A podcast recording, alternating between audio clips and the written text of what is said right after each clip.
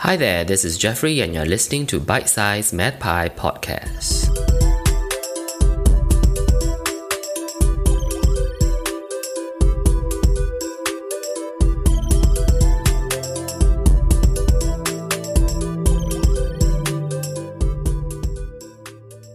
In this episode, we talk more about the rules of differentiation. In particular, we talk about the chain rule, which is a very important rule when it comes to finding derivatives. This rule will help you to find the derivative of a function such as 3x plus 2 raised to the power of 2. If you're given two functions, fx and gx, both of which are differentiable functions, and px equals to f of gx, the chain rule says the derivative of px is equals to the derivative of f of gx times gx. Let's look at an example. What is the derivative of 4x minus 3 raised to the power of 3? We cannot immediately apply the difference rule because we have one function, 4x minus 3, and this function is raised to the third power. We can think of this example as gx is equals to 4x minus 3 and fx is equals to gx raised to the third power. We find each derivative separately. The derivative of f gx is equals to 3gx raised to the power of 2 using the power rule, and the derivative of gx is equals to 4. Applying the chain rule of differentiation, we get d dx of 4x minus 3 raised to the third power is equals to 3 gx raised to the second power times 4, which is equals to 12 times 4x minus 3 raised to the power of 2.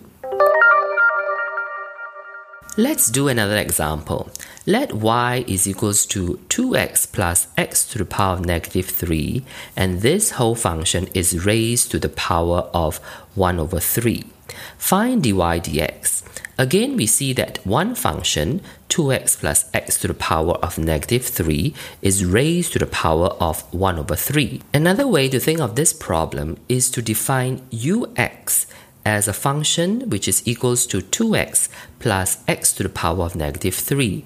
So when we apply the chain rule, we will get dy dx is equals to dy du, which means we're differentiating y with respect to u, times du dx, which is differentiating u with respect to x. Defining it like this, we get y is equals to u to the power of 1 over 3. So we are going to find the derivative of y with respect to u, then multiply to the derivative of u with respect to x. Alright, let's take this slowly. dy du is equals to 1 third times 2 to the power of negative 2 over 3 du dx is equals to 2 minus 3x to the power of negative 4 using the difference rule and power rule.